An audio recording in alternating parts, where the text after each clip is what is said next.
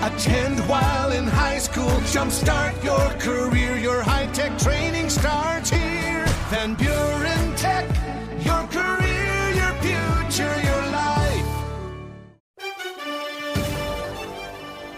The only spot on the entire North American continent that had professional basketball on Thursday night was along Woodward Avenue in downtown Detroit. The Pistons hosting the Dallas Mavericks at Little Caesars Arena in the only NBA game on the schedule. So, with all eyes on Detroit, it's a good thing the Pistons played one of their best games of the year.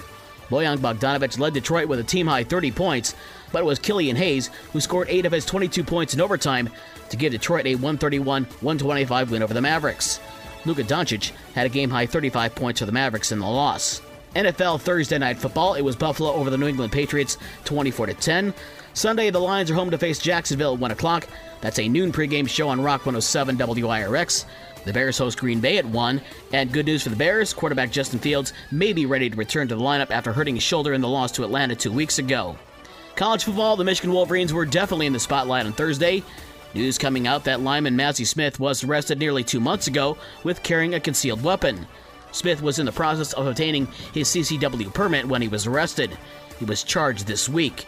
Then there was news that running back Blake Corum will in fact need knee surgery and is out for the rest of the season and the playoffs. Michigan has not disclosed what Corum's specific injury is. Even more news quarterback Cade McNamara, who was ruled out for the season back in September, entered the transfer portal earlier this week. He already announced on Twitter that he'll be transferring to play at the University of Iowa. Of course, number two Michigan will face Purdue at 8 o'clock in Saturday's Big Ten Championship game in Indianapolis. A 7 o'clock pregame show on News Talk Sports 94.9 WSJM. Sunday, Michigan basketball travels to London to face number 4 Kentucky at 1. The pregame show on WSJM is at 12:30.